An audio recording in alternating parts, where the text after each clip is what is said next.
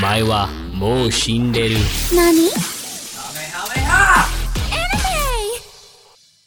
You're listening to Anime XM with Boba and Mocha, the number one anime podcast in the universe.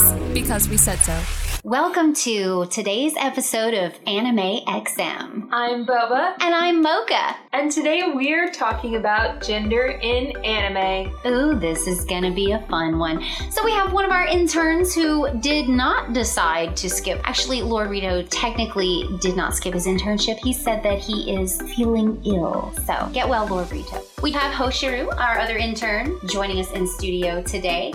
And we also have a very special guest. We have Ash. She is an advocate for gender equality, the perfect guest to have on today. At least she doesn't have a ball and chain keeping her locked in this room. Is that how you feel about your class? Talking about this actual chain on my ankle that keeps me here. Oh, right. Mm, I forgot about that. So, welcome, Ash. Welcome to the show. How are you doing today? Good. How are you? Pretty good. So tell us a little bit about how gender and equality is important to you. So, I've always been a big fan of anime, and I'm also part of the LGBT community. So, I've seen a lot of gender issues and taken classes on cultural diversity, and which, which deals with gender equality and the LGBT community. And with that, I'm also a big fan of anime. I'm a cosplayer, and, and there's a lot of LGBT and, and trans people in the community. So, that brings us to today's topic gender stereotype. Which is very common in anime. And in real life, too. Even in American animation or movies or I mean, regular life, people stereotype people based on their gender. But in anime,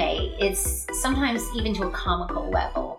Like they'll have female characters that are so overly female and they're they're you know pink hair, pink outfit, you know sparkles and bubbles and rainbows and like you know you've got those and then the super masculine characters too. Big muscles and crazy hair and Right. JoJo's Bizarre Bizarre Adventure. JoJo's is a great example of gender stereotype. Yeah, like like it's like they have to be like the damsel in distress or the macho man. Like where is your in between? I mean, I know there's some characters that are, but obviously in JoJo's Bizarre Adventure they love really hanging on to that super masculine and super feminine. It's like it's too extreme.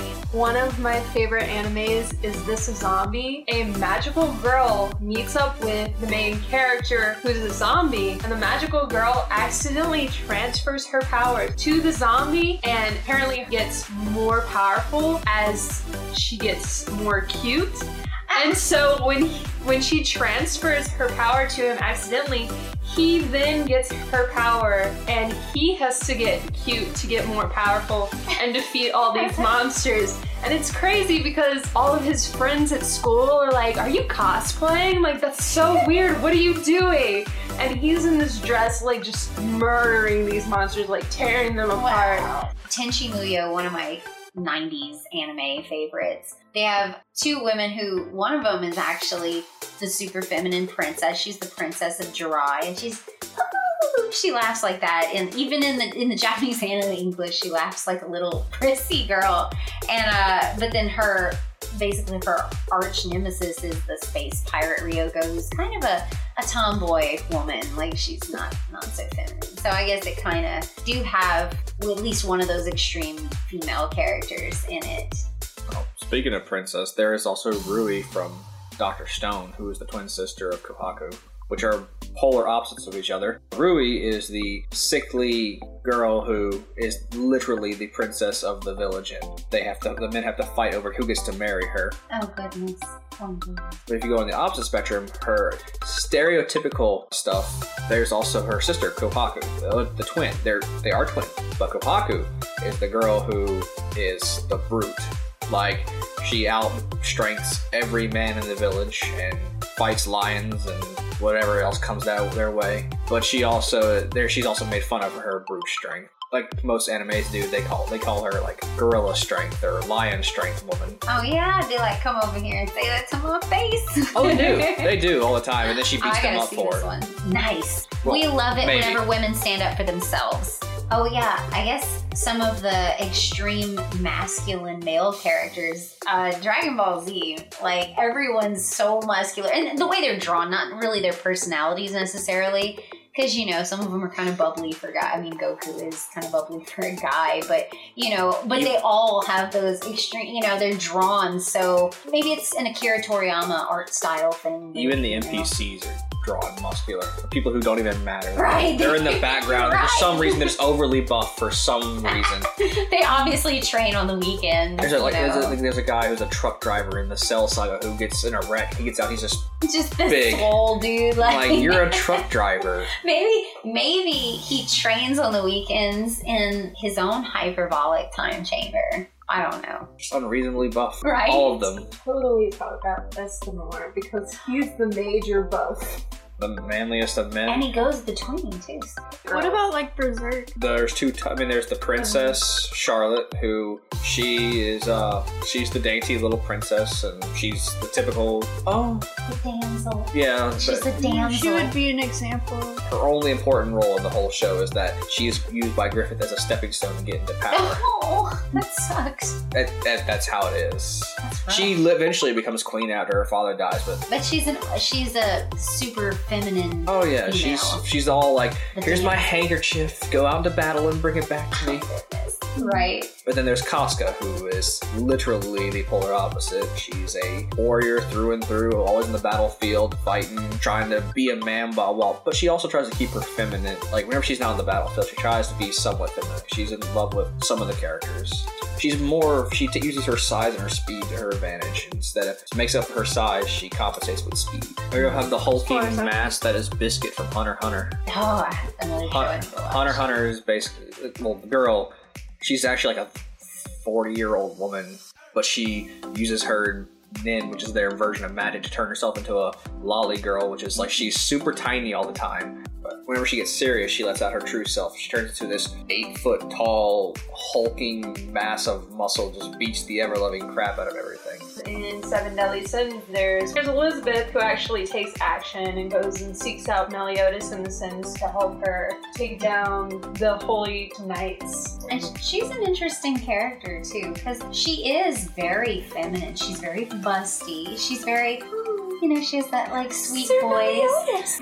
Um, she's like super feminine, but yet she's got this strength to her too. So she's sort of like she's not a damsel, but she's feminine. She's like she's nice balance. So you got that, you know. They handle gender so interestingly with female characters in anime. And then there's the like overly sexy Merlin.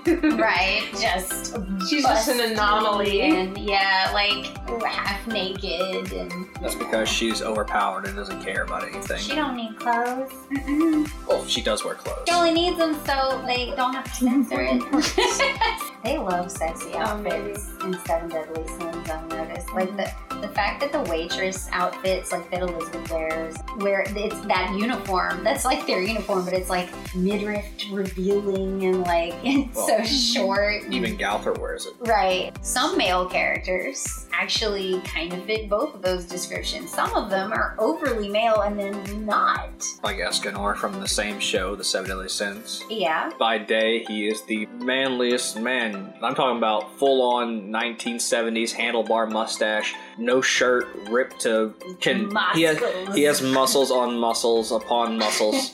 Muscles for days. even his soul has muscles that even I can't remember her name, but she could she tried to eat his soul to kill him, but it was too much for her to handle. Uh, Too much. Mascula. Yeah, Melascula. Chin muscles protecting his soul. Pretty awesome. Yeah, but then, but then sometimes. But then during the night, he is the weakest of all the humans and race. He is the weakest of the weak. He, he's kind of like a male damsel.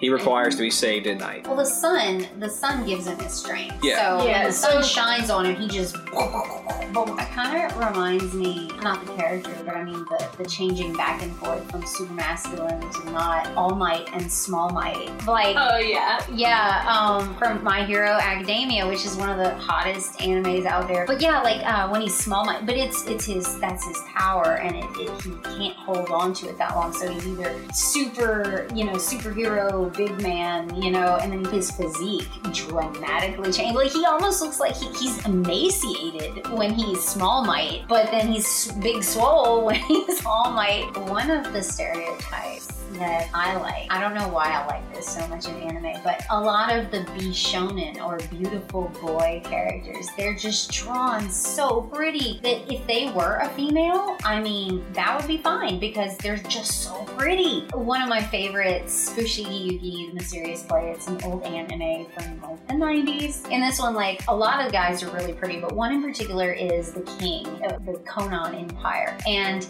he is so beautiful that he's spark he's literally sparkling like they have sparkles drawn on him when he does like a hair toss. People swoon over him men and women and anyone everyone just swoons over him because he's just a beautiful human. And uh, the main character Miaka she's a bit oblivious to everything. And she just sees how beautiful he is and they're like oh that's the emperor. And she's like wow such a beautiful woman runs this nation. She's all excited. And then eventually they're like no no that's man. And then so she actually goes up to him and she's like, no, uh, and she goes up and she feels his chest and goes, oh, okay, for comedic sake. And he's fine with it. He knows he's beautiful. He calls himself beautiful. He even says he won't marry any of his concubines because he's far more beautiful than they are. Like, Sounds like Lord Rito. right? But yeah, um, so and there are a lot of those in anime. I find those really pretty. Even uh, Tamaki in Ouran. Well, really, really any of the boys in Ouran High School Host Club are beautiful, but Tamaki especially. Like when he talks, there's sparkles all over him and there's a rose background. He has the women swooning over him because he's just so attractive. There's also Tsukasa from My Comedy Romance. It's a it's a it's a boy who, for some reason, that he just looks like a girl. And the main character, he does find out early on that it's a it's a boy, but he he's he's like that is the most beautiful girl I've ever seen in my entire life. And then they uh, one of his classmates was like, yeah, that's a that's a dude. Throughout the entire series, he like constantly forgets that he is a he and not a she. and not a she. Even I forget that it's a guy sometimes. Like he'll wake up the main character and then he'll be like, "Go out with me." Sometimes they're too pretty. Almost like they want to blur that line for the viewer to make you, you know, almost like question what is the real difference between the genders anyway? Mm-hmm. You know, is it just how we perceive them?